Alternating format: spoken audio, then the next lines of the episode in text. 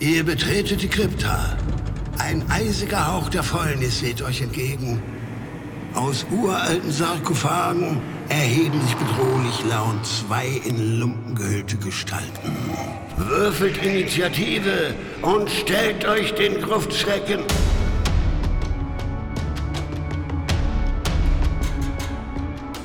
Gruftschrecken, der deutschsprachige Oldschool-Rollenspiel-Podcast. In dieser Episode begeben sich die Gruftschrecken in unbekannte Gefilde irgendwo unten am Fluss. Dort gibt es nicht nur Mäuse, sondern sogar Mausritter. Diese haben nicht nur zahllose Zufallstabellen im Gepäck, sondern verbreiten auch ein oldschooliges Spielgefühl, wie es einst nur Dave und Gary drauf hatten. Dass die Mäuse der Maussiedlung Baumstumpfhausen eine Käsereifungskammer betreiben, lässt unsere untoten Gastgeber nur in umso lautere Begeisterungsstürme ausbrechen.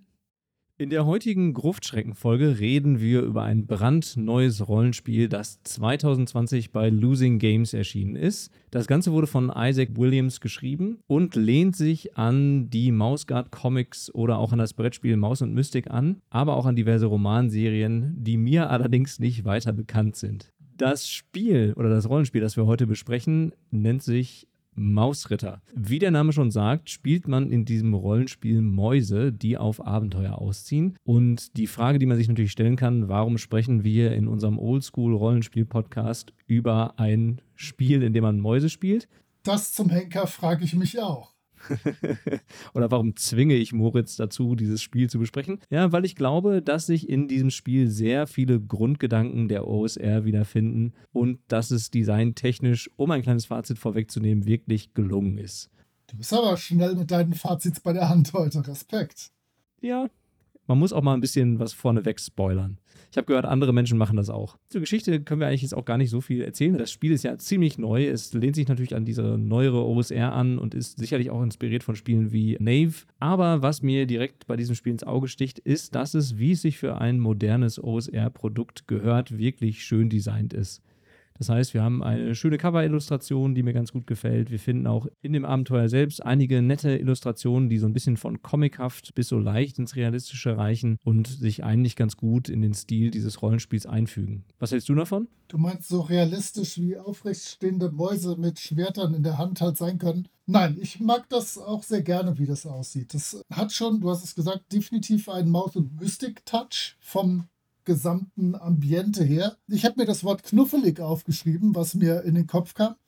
Und ich finde irgendwie, es ist vom ganzen Aussehen her so eine Art positiveres oder hoffnungsvolleres Watership Down. Oh ja, schön. Wobei ich überlegt habe, wie das auf Deutsch heißt, unten am Fluss, glaube ich, oder? Ich kam nicht drauf.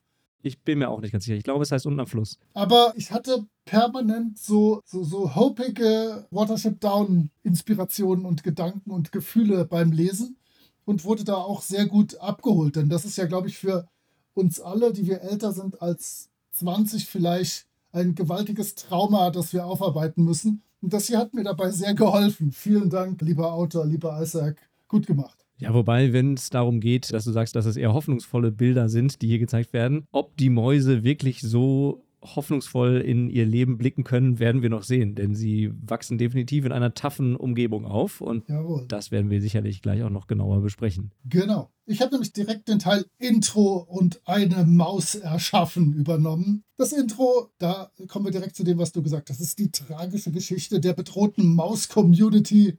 Aber du bist ein Abenteurer, eine Abenteurerin, eine Maus, die etwas bewirken kann. Also du bist nicht wie andere Mäuse, die Tag ein, Tag aus ihre mausigen Sachen machen. Bei dir geht was ab. Was in diesem Spiel wichtig ist, ist, dass die Welt riesig und gefährlich ist. Ich glaube tatsächlich, das wird beim Spielleiten davon so ziemlich das Kernelement sein, was für das ganze Spielgefühl sehr wichtig ist. Ich finde es sehr schade an dieser Stelle, dass die großartige Chance übersehen wurde, denn Spielleitung heißt hier Game Master und es hätte ja nun zumindest Mausmaster heißen müssen irgendwie. Und dann hätte ich noch eine Alliteration drin und alles ist ja besser mit Alliteration. Und was mir sehr gut gefallen hat, ist aber, dass der Game Master oder die Game Mistress hier neutrale Regelüberwachung und neutrales Regelanwenden bitte beherzigen soll. Das heißt, das ist schon mal oldschoolig, wie es sich gehört. Soviel zum Intro. Mäuse sind schnell erschaffen. Mit kleinen Tabellen, wie überhaupt alles in diesem Buch mit kleinen, schrägstrich größeren Tabellen schnell erschaffen wird. Meine Maus hat ganz stinknormal drei Werte: Stärke, Geschicklichkeit, Willenskraft mit Werten von 2 bis 12. Sie besitzt einen W6, also 1 bis 6 HP. Das ist aber hier nicht Hitpoints, wie man denken sollte. Nein, weit gefehlt. Das ist die Hit Protection, was völlig anderes. Aber wenn die auf unter Null sinken, habe ich ein Problem. Ich darf mit W6 mir meine Kohle, meine Währung und zwar Kerne auswürfeln, wie viel ich davon besitze.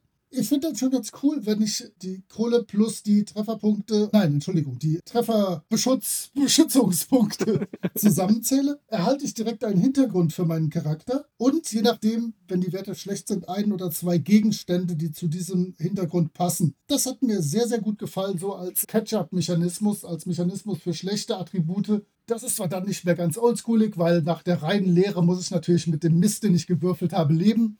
Aber seien wir ehrlich, es ist doch schöner, mit was halbwegs Kompetentem anzutreten. Was ich hier spätestens bemerkt hatte, ist, ich habe natürlich immer so was Mittelalterliches im Kopf. Aber wir scheiden uns hier, auch wenn die Mäuse mit Schwertern und sowas vor allem bewaffnet sind, in der heutigen Zeit mehr oder weniger zu befinden. Denn ich kann da auch so als so eine Art Laborratte oder was auch immer rauskommen auch die Gebäude, auf die ich im Verlauf des Spiels treffen kann, sind wirklich auch heutige menschliche Gebäude. Das hat mich schon mal als erster Schritt sehr verwundert, aber ich fand es eigentlich ganz cool als Idee. Abschließend kann ich noch ein Geburtszeichen, meine Feldzeichnung und ein physikalisches Detail jeweils mit W6 oder 2W6 auswürfeln. Und bam, ist mein Charakter nach ungefähr zweieinhalb Minuten fertig. Ich kann mir dann noch überlegen, wie ich mir meine Maus so vorstelle. Das hat mir sehr, sehr, sehr gut gefallen. Charaktererschaffung geht flott. Die geht sogar noch schneller, wenn man sich einfach auf der Webseite den Generator schnappt. Der ist ja auch mit einem QR-Code verlinkt im Regelwerk. Da klickt man einfach drauf, es ist ein Klick und es gibt eine neue Maus mit allem drum dran. Mit allen Mauseschikanen. Genau. Ich habe dann noch ein bisschen Inventar und das ist hier sehr cool in alter DSA 2 Manier geklärt, denn ich habe zwei Slots für meine Pfoten, zwei Slots, was ich am Körper tragen kann und sechs Slots, die ich in meinem Rucksack tragen kann. Und das kann man mit kleinen Kärtchen, die da mitgeliefert werden sind und ausgeschnitten werden können, direkt einfach auf meinem Charakterbogen darstellen. Sehr, sehr coole Sache. Und wo wir schon beim Inventar sind, ich habe da beispielsweise Gebrauchsgegenstände wie eine Fackel oder so und dann sind einfach auf diesem Inventarkärtchen drei Punkte drauf, die streiche ich dann ab und dann ist diese Fackel verbraucht. Sehr praktikabel, sehr angenehm, sehr schnell. Und sehr oldschoolig natürlich dafür, dass es sich um verdammte Mäuse hier handelt, wollen wir mal sagen. Okay, das war's für die Charaktere und ihr Inventar. Ja, wir müssen natürlich noch einmal, wenn du schon die Hintergründe der Maus-Charaktere erwähnst, zumindest einmal den Pilzfarmer erwähnen, um unserer Pilzquote hier gerecht zu werden in unserem Podcast. Ja. Und ich muss aber auch sagen, mir gefällt allein schon die Charaktererschaffung ziemlich gut. Man kommt schon direkt in dieses Feeling rein, das dieses Spiel eigentlich auch vermitteln möchte. Und das setzt sich auch eigentlich sofort im nächsten Kapitel, wenn es nämlich darum geht, wie man Mausritter eigentlich spielt. Ich finde es ja schön, dieses Kapitel setzt zu Beginn direkt ein paar Impulse, wie man diese Regeln denn auch am Spiel umzusetzen hat oder welche Best Practices, wird es hier genannt, man umsetzen könnte am Tisch. Und dazu zählen ziemlich oldschoolige Ideen, nämlich äh, stelle viele Fragen, um möglichst viel herauszufinden über die Umgebung, arbeite zusammen. Würfeln ist gefährlich, das heißt, man braucht kluge Pläne, um das Würfeln erstmal zu vermeiden. Man spielt, um zu gewinnen, aber man soll sich auch gleichzeitig am Verlieren erfreuen. Und es heißt so schön, fight dirty, renne, stirb, und würfele eine neue Maus aus. Und das hat mir sehr gut gefallen. Wenn ich dir einmal wieder kurz reingrätschen darf, ich hatte dich ja schon beim Lesen darauf hingewiesen, auf meinen Lieblingssatz. Ziemlich zu Beginn dieses Wie wird gespielt Kapitels ist der wunderschöne Satz. You don't have to do a silly voice, but it certainly can't hurt. Also genau mein Ding. Du kannst auch ganz normal das spielen, aber wenn du eine piepsige Mausstunde machen willst, alles cool, go for it, hab Spaß damit. Genauso gehört sich das. Und es ist auch noch schön formuliert einfach. Schöne Regel. Auf jeden Fall. Das äh, können wir auch nochmal kurz einwerfen. Ich finde, das liest sich auch alles sehr flüssig runter, wirklich gut geschrieben. Und diese Aspekte, die ich gerade aufgezählt habe, die lassen sich eigentlich auf fast jedes Oldschool-Spiel übertragen. Also wir finden auch nachher in einem anderen Kapitel nochmal ähnliche Grundsätze. Da kommen wir sicherlich nochmal drauf zurück. So, jetzt hast du ja vorhin schon erzählt, wie man die Attribute der Mäuse auswürfelt. Und jetzt kann man sich natürlich fragen, welche Rolle spielen die eigentlich im Spiel? Und eigentlich braucht man diese Attribute nur, wenn man Rettungswürfe machen muss.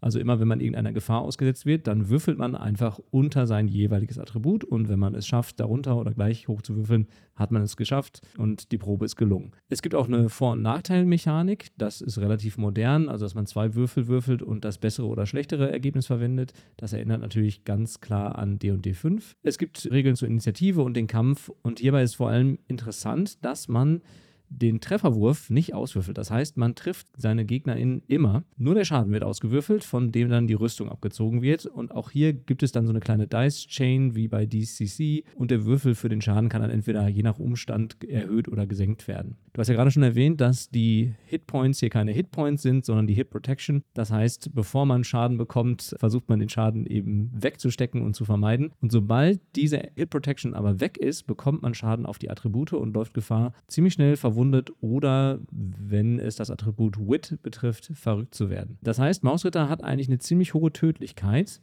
aber dafür kann man Mäuse natürlich auch ziemlich schnell wieder erschaffen, um schnell wieder ins Spiel zu kommen. Und darauf wird ja auch hingewiesen, wenn die Maus stirbt, dann hat die Spielleitung gefälligst dafür zu sorgen, dass so schnell wie möglich eine neue Maus auftaucht und mitspielen kann. Es gibt auch Rastmechaniken mit kurzer und lange Rast. Das erinnert natürlich auch an D&D 5, um eben diese Hit Protection zu regenerieren oder Zustände ablegen zu können denn die besetzen nämlich Inventarslots. Interessant ist auch hier, dass es Erfahrungspunkte für Schätze gibt, die sicher zurück ins Lager gebracht werden und das ist natürlich auch sehr oldschoolig. Eine ganz coole Regel, finde ich, gibt es auch für die Hit Protection beim Aufstieg. Man würfelt dann alle Trefferwürfel und wenn das Ergebnis über der alten Hit Protection liegt, steigt dieser Wert entsprechend. Wenn er darunter liegt, steigt sie nur um 1. Dann gibt es noch Grid und damit kann man Zustände ablegen. Und ich finde, dieses Kapitel zeigt eigentlich, dass Mausritter ganz klar von der OSR inspiriert wurde und dass es ganz viele Regelmechaniken gibt, die genau diesen Spielstil unterstützen. Und ich finde, allein dieses Kapitel, das sind ja gerade mal zwei Seiten, macht einen sehr runden und durchdachten Eindruck, den man hier von diesem Spiel bekommt. Das kann ich direkt ergänzen.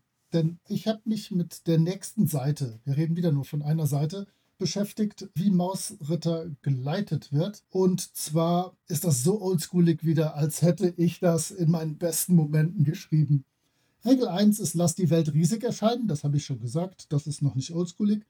Aber erschaffe Situationen, keine Plots. Das ist genau das, was ich sage. Es gibt keinen Plot im Rollenspiel. Pfui, pfui, aus. Stelle die Welt ehrlich dar und damit ist gemeint, alle Sinne werden angesprochen, sie soll konsistent sein und sie soll eine unparteiische Welt sein, wo ich als Spielleitung, als Mausmaster keine eigene Agenda habe, sondern versuche das darzustellen. Gefahren sollen angekündigt werden, das heißt, es soll gefährlich sein, aber es soll schon Hinweise darauf geben. Das haben wir oft auch schon bei Besprechungen von Abenteuern zuvor gesagt, dass wir das gerne hätten, dass man nicht, möchtest du rechts gehen oder links gehen, ich gehe links tot, Mist, sondern dass man dann links vielleicht irgendwie einen Hinweis darauf hat, dass es gefährlich wird. Und belohne Tapferkeit, finde ich auch sehr schön. Also gutes Spiel belohnen kann nie schaden. Geht schon ein bisschen in die Richtung SpielerInnen erziehen, was ja furchtbar und kiesoig ist, aber von der Grundidee her, Kampfmäuse müssen ja tapfer sein, also möchte ich das gerne auch unterstützen. Und das war jetzt mal gerade ein Drittel dieser einen Seite. Auf dem Rest gibt es dann ein paar Regeln wie Glückswürfe als Mechanik. Da schätze ich einfach eine Wahrscheinlichkeit aus 1 bis 6 ab und dann würfeln die SpielerInnen bzw. die Mauscharaktere einfach darauf und müssen den Wert treffen oder übertreffen. Ich soll Rulings machen, also spontane Regelanwendungen oder Auslegungen, aber sie mir für später notieren, damit das dann konsistent weiter benutzt wird. Es gibt Explorationszeit, eine Hauptaktion pro Runde, Schrägstrich Phase. Ich weiß nicht, wie man das übersetzen würde. Wahrscheinlich ist es hier eher Phase, denn wir reden ja von Exploration. Ich kann Wetter wieder mit 2W6 je nach Jahreszeit auf Tabellen auswürfeln. Es gibt Begegnungstabellen und Begegnungswürfe, wo ich die Tabellen natürlich selber erstellen muss. Die sind hier in diesem kleinen Heftchen nicht. Es gibt, wenn Kämpfe sind, einen Reaktionswurf von 2W6. Das heißt, nicht alle sind mir automatisch feindlich gesonnen. Es gibt einen Moralwurf, nicht alle Gegner kämpfen bis zum Tod, sondern sie flüchten auch oder ergeben sich. Also genau das, wie das sich alles gehört. Eine Seite ausgezeichnet und oldschool as F, Pünktchen, Pünktchen, Pünktchen. Wir sind ja ein jugendfreier Podcast. Also sehr, sehr schöne Sache, hat mir gut gefallen. Ja, das Kapitel gefällt mir auch wirklich gut.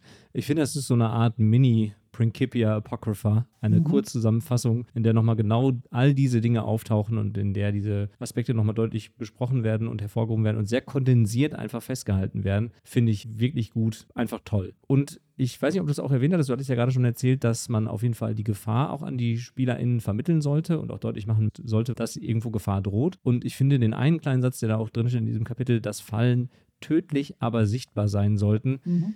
Der gefällt mir wirklich gut. Und wenn wir da nochmal zurückdenken an unsere letzte Folge und den Tempel des Baalsebul, dann wissen wir, dass man da hätte die eine oder andere Falle doch vielleicht ein bisschen sichtbarer machen sollen. Ja, absolut. Ich bin noch bei den Monstern, aber das geht schnell.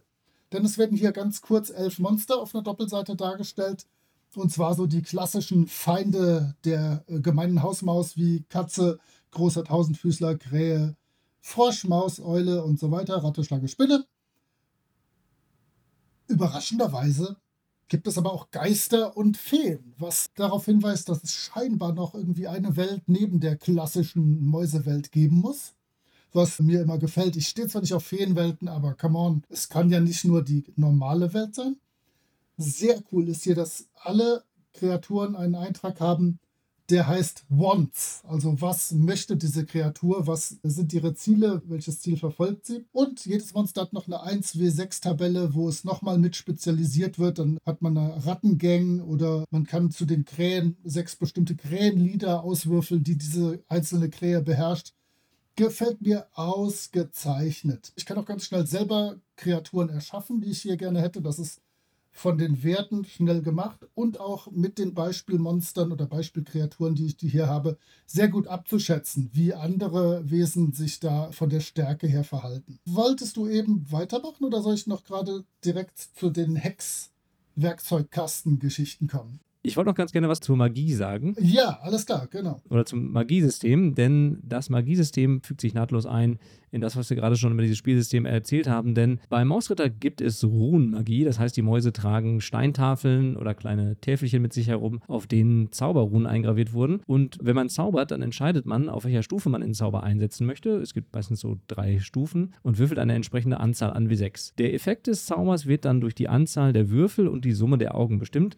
So macht ein Feuerball zum Beispiel Summe plus Würfel an Schaden. Was allerdings auch passieren kann, ist, dass man zu viele Sechsen würfelt. Und wenn man eine 6 würfelt beim Zaubern, bekommt der oder die Spruchwirkerin pro 6 einen W6 Schaden auf das Attribut Wit und muss einen Rettungswurf auf Wit ablegen und misslingt dieser, bekommt man direkt den Zustand Mad, also verrückt. Und das ist ja schon mal eine Mechanik, die dafür sorgt, dass das Zaubern relativ gefährlich ist, denn es kann bei einem W6 natürlich schnell passieren, dass man auch mal eine 6 würfelt. Das heißt, das macht das Magiesystem schon mal recht interessant und auch relativ oldschoolig, würde ich mal sagen. Und eine weitere sehr schöne Mechanik, die mir auch gefällt bei dem Zaubern ist, dass, wenn man nämlich diese Zauberspruchtafeln wieder aufladen möchte, muss man etwas Passendes mit den Tafeln machen, das eben dem jeweiligen Spruch entspricht, den man da gewirkt hat. Die Feuerballtafel muss zum Beispiel drei Tage und Nächte in, ja, es heißt hier Raging Fire brennen. Das heißt, es gibt direkt immer zu jedem Zauberspruch so eine kleine Queste dazu. Ich glaube, beim magischen Geschoss muss man die aus einer gewissen Höhe herunterfallen lassen, ohne dass sie kaputt geht,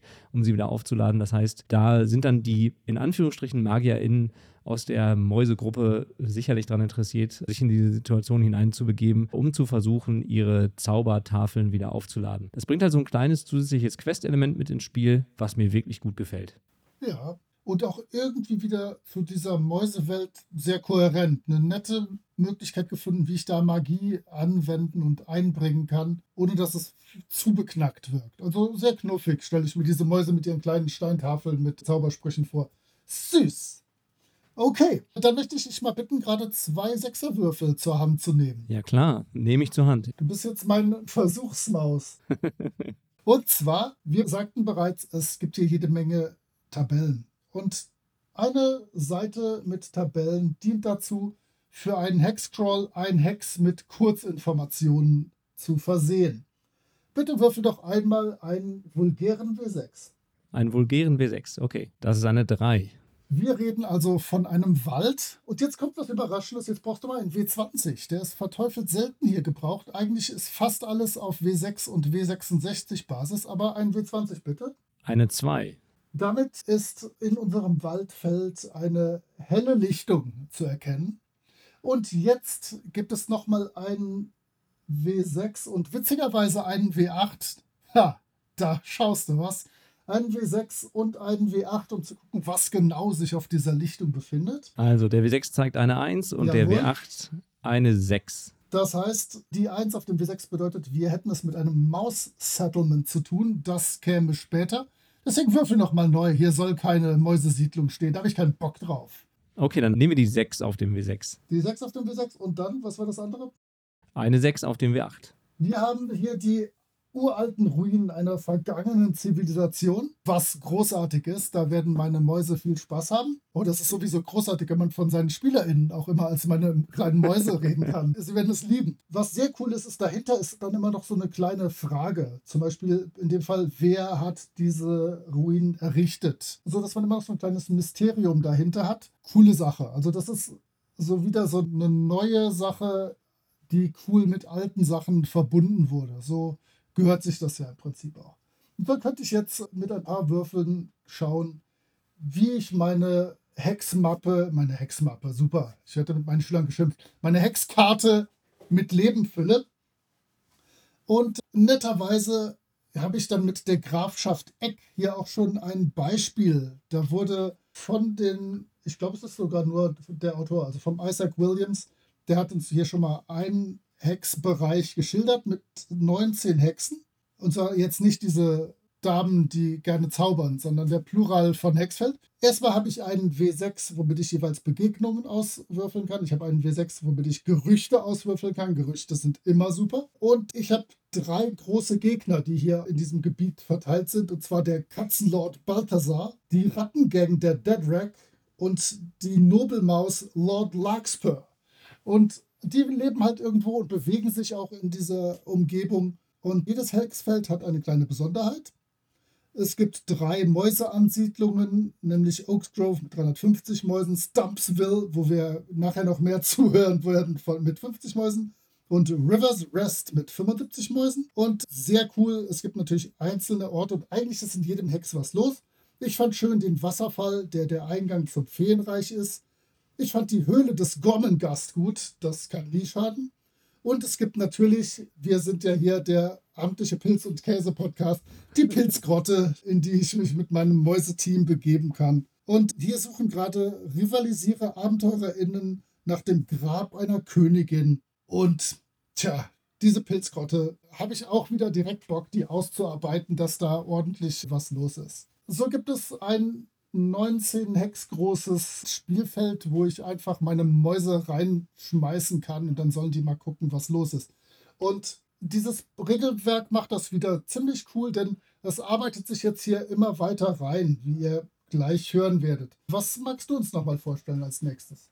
Ich würde euch gerne eine Toolbox vorstellen, mit der man eben diese Adventure Sites generieren kann. Bevor ich das mache, wollte ich noch einmal was zu dem im Regelwerk ausgearbeiteten Hexcrawl sagen. Denn die Abenteuer oder einige von den Abenteuern, von denen wir heute auch noch eins vorstellen werden, zumindest in aller Kürze, fügen sich auch nahtlos in diesen Hexcrawl ein. Das heißt, sie greifen direkt diese entworfene Gegend des Kernregelwerks auf und sorgen dann dafür, dass man da dann konkret kleine Abenteuer als Mäuse erleben kann. Und wie das dann genau aussieht, das machen wir nachher. Und du hast ja gerade auch schon die Fraktionen erwähnt. Es gibt auch im Buch eine extra Mechanik dafür, wie diese Fraktionen, zum Beispiel der Kater Balthasar oder auch der Lord, seine Ziele erreichen kann. Und da würfelt man auch wieder nur mit einem W6 zwischen den einzelnen Sessions und legt dann fest, ob ein weiterer Punkt dazukommt. Und wenn die Leiste voll ist, dann hat die Fraktion ihr Ziel erreicht. Und dann muss man eben seine Karte anpassen und das modifizieren. Das finde ich sehr schön. Das heißt, die Welt steht nicht still selbst wenn die Charaktere eigentlich nichts machen. Zurück zum Werkzeugkasten für Abenteuerschauplätze. Das ist im Prinzip ein Generator für Abenteuerschauplätze mit Hilfe von Zufallstabellen, der hier angeboten wird. Das Erstellen passiert eigentlich so in fünf Schritten. Man legt erstmal ein Thema fest, dann legt man die Fraktionen und deren Ziele fest. Hier sollte möglichst schon ein entsprechender Konflikt angelegt sein. Man zeichnet eine Karte mit in Anführungsstrichen Räumen, also Arealen, die sich voneinander abgrenzen. Und man sorgt dafür, dass es möglichst viele Möglichkeiten gibt, verschiedene Wege Wege zu gehen und diese zu finden. Man kann auch noch dann dabei die Geschichte des Ortes festlegen. Dann füllt man den Raum mit Inhalt und erstellt die Begegnungstabellen. Da sollte man so ein W6 Begegnungen zumindest zur Hand haben. Und das wollen wir jetzt mal machen. Wir wollen mal eine kleine Adventure Site auswürfeln. Und dazu, Moritz, brauchst Ja. du als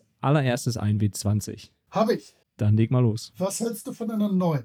Von einer neuen. Ja, das wären die Claustrophobic and Duck Tunnels. Das heißt, wir müssen uns hier unter die Erde begeben. Ja, dann würfel mal ein W12, um die Ruination zu bestimmen, also was mit diesem Ort passiert ist. Eine 2. Eine 2. Es gab ein magisches Missgeschick, das diese Tunnel ereilt hat. Ja, das passiert. Verdammt. Dann können wir festlegen mit einem W10, wer denn eigentlich dort wohnt. Oh, eine 1. Oh, das passt natürlich sehr schön rein, wenn es ein magisches Missgeschick gab und dort leben dann Mäuse, die in den Wahnsinn getrieben wurden oder völlig verzweifelt sind, die sich dort aufhalten. Würfel mal ein W8, wonach diese Mäuse auf der Suche sind. Eine 8. Eine 8, ja, sie sind auf der Suche nach einer riesigen Masse, wie es hier so schön heißt, eine a vast horde of pips. Also das heißt, sie wollen möglichst viele Kerne an sich reißen. Okay, dann gibt es noch ein Geheimnis, das man auswürfeln kann.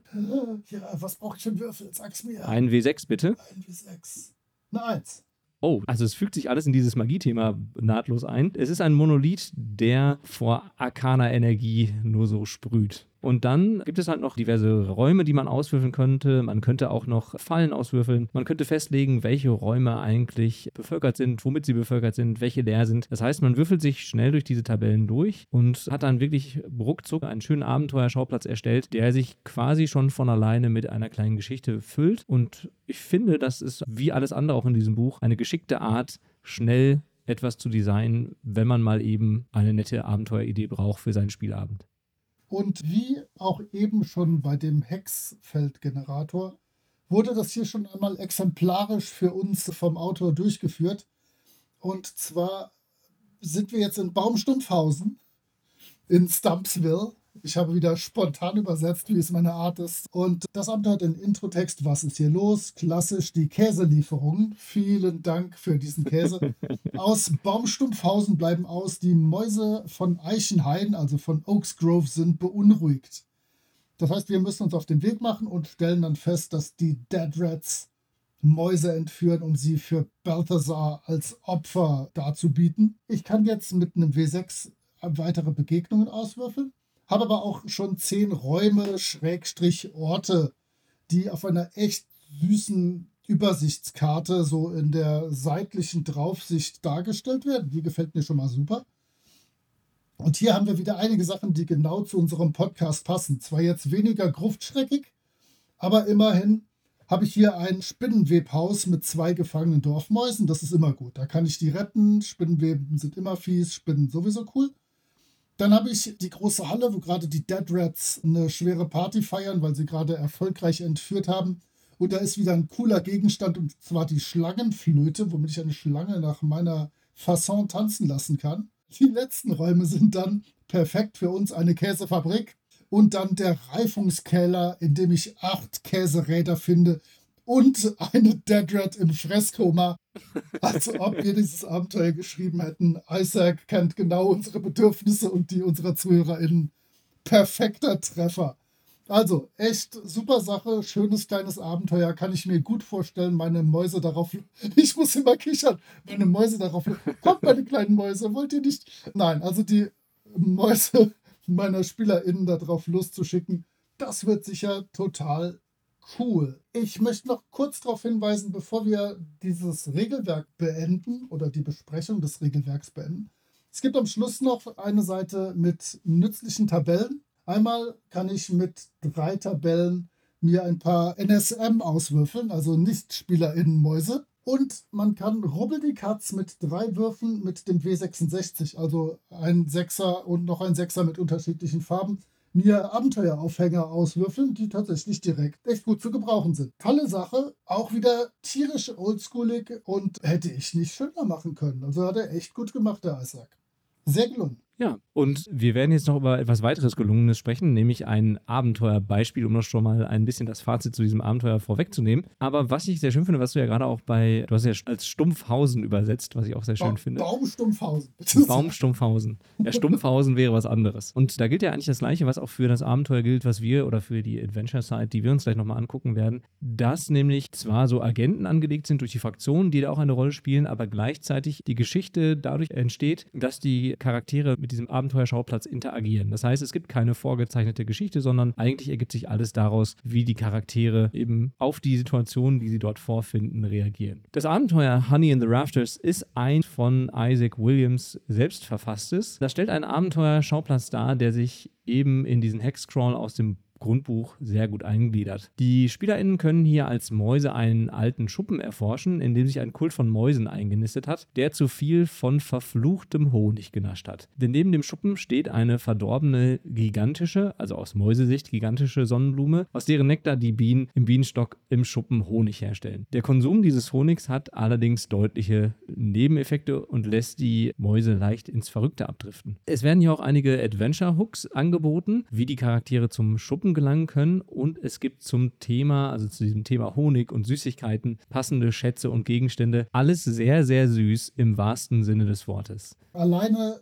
dass die Hauptfeinde ZuckerkultistInnen sind und die so unfassbar schnuffelig gezeichnet sind, äh, hat mich begeistert. Es geht einfach nicht schöner. Oder auch wenn man sich die Waffen anguckt, man findet dort Lutscher, mit denen gekämpft wird oder Zuckerstangen. Das heißt, es fügt sich ja alles sehr schön zusammen, um ein zuckersüßes Abenteuer erleben zu können. Du hast ja gerade schon die Kultisten angesprochen. Es gibt nämlich verschiedene Fraktionen in diesem Szenario. Und zwar gibt es den von dir schon erwähnten Mäusekult. Der glaubt an die Wiederkehr des süßen Zahns und es gilt, diesen süßen Zahn mit dem Honig, den sie herstellen, zu besänftigen oder mit den Süßigkeiten, die sie herstellen. Es gibt dort die Bienen, die eigentlich nur dort leben wollen und Honig herstellen möchten. Es gibt aber auch noch ein echt fieses Stinktier, das einfach nur in Ruhe gelassen werden will und fressen will und schon ziemlich vernarbt ist von den Kämpfen mit den anderen Mäusen und den Bienen. Man kann mit all diesen Fraktionen interagieren, sie vielleicht auch auf ihre Seite ziehen und ich glaube, hier auch echt eine Menge Spaß haben. Ich habe das Abenteuer schon für meine SpielerInnen einmal geleitet. Da haben die Charaktere versucht, eine Maus aus den Fängen des Kultes zu befreien und haben sehr viel Spaß daran gehabt, zu versuchen, das Stinktier auszukundschaften oder schlussendlich auch gegen dieses Stinktier mit hoher Gewalt vorzugehen, um es aus dem Weg zu räumen. Aber es gab auch diverse Kletterpartien durch den Schuppen und eine Audienz bei der Bienenkönigin, um dann schließlich es zu schaffen, diese Maus aus dieser gefährlichen oder misslichen Lage herauszubekommen. Also auch aus der Erfahrung am Spieltisch kann ich sagen, dass es ein sehr süßes,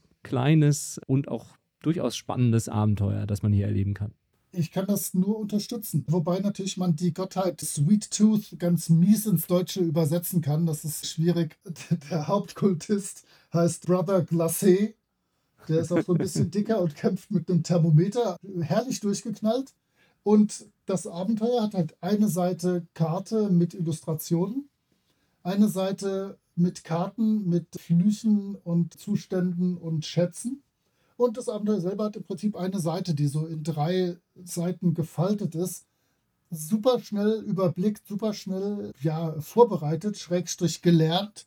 Wie lange habt ihr daran gespielt? Zwei, drei Stunden oder wie lange dauert das? Ja, ich glaube nicht länger. Ein paar Stunden waren es, die wir das gespielt haben, aber wir haben vorher auch noch Charaktere gemeinsam erstellt und haben uns noch ein bisschen das Regelwerk eingefunden. Das heißt, man kann damit eigentlich direkt losspielen und der Zeitrahmen von zwei bis drei Stunden passt schon ganz gut um das durchzuspielen. Nein, das ist echt sehr schnuffig, sehr gelungen. Vielleicht noch ein Hinweis, wenn euch jetzt nach unserer Besprechung dieses Rollenspiel zusagt oder auch vielleicht die Abenteuer zusagen, die gedruckte Version ist, glaube ich, fast überall ausverkauft. Wir haben jetzt auf die kostenlose PDF-Version des Regelwerks und auf eine gekaufte PDF-Version des Abenteuers zurückgegriffen. Es gibt aber gerade einen Kickstarter für eine neue Druckauflage von Mausritter. Da kann man das Spiel noch vorbestellen. Ich weiß allerdings nicht, wie es da mit Versandkosten aussieht. Das wird in Australien hergestellt. Das könnte ein bisschen teurer werden. Ich habe habe in der Tat mal selber Comics verkauft und nach Australien geschickt.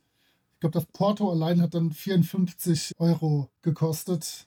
Sehr unerfreulich. Das wird also in die andere Richtung nicht viel, viel günstiger sein. Aber ich vermute, dass der gute Isaac Williams hier bestimmt eine Option gefunden hat, auch an seine europäischen Fans die Regelwerke zu versenden. Denkst du an den legendären Sphärenmeister, der sich bestimmt ja, ein bis drei Boxen irgendwie ins Lager legen wird? Ich würde das sehr begrüßen und bestimmt auch eine dieser Boxen käuflich erwerben. Da wäre ich gar nicht so. Ich ebenfalls. Roland, du hast uns gehört leg schon mal die Boxen raus. Also, jetzt geht es natürlich darum, ein Fazit zu ziehen. Es klang ja schon, denke ich mal, deutlich durch, dass wir beide dieses Rollenspiel irgendwie mögen, würde ich mal sagen, oder? Ja, und ich möchte dich zwingen zu beginnen, damit ich da dann noch superlativer drauf bauen kann.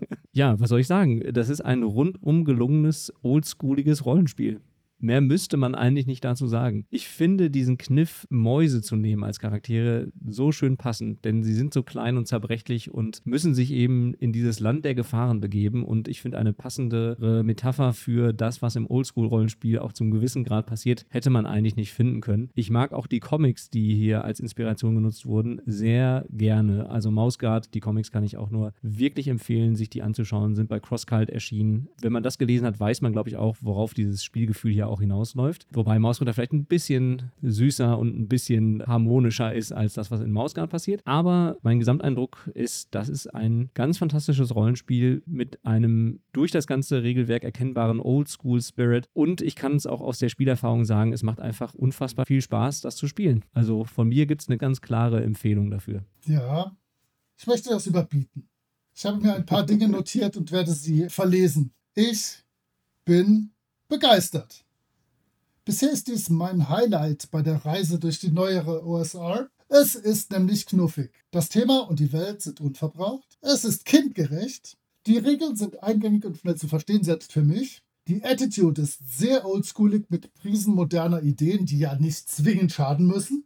Die Baukästen für Hex- und Abenteuerorte sind super. Ganz fetter Respekt. Ich habe direkt Bock, da einen Abenteuerort für zu schreiben. Ich muss weg. Ciao. Mit einem schöneren Schlusswort können wir doch eigentlich für heute gar nicht schließen, oder Moritz? Also, wir hören uns beim nächsten Mal. Bis zur Ciao. nächsten Folge. Macht's gut. Ciao. Tschüss.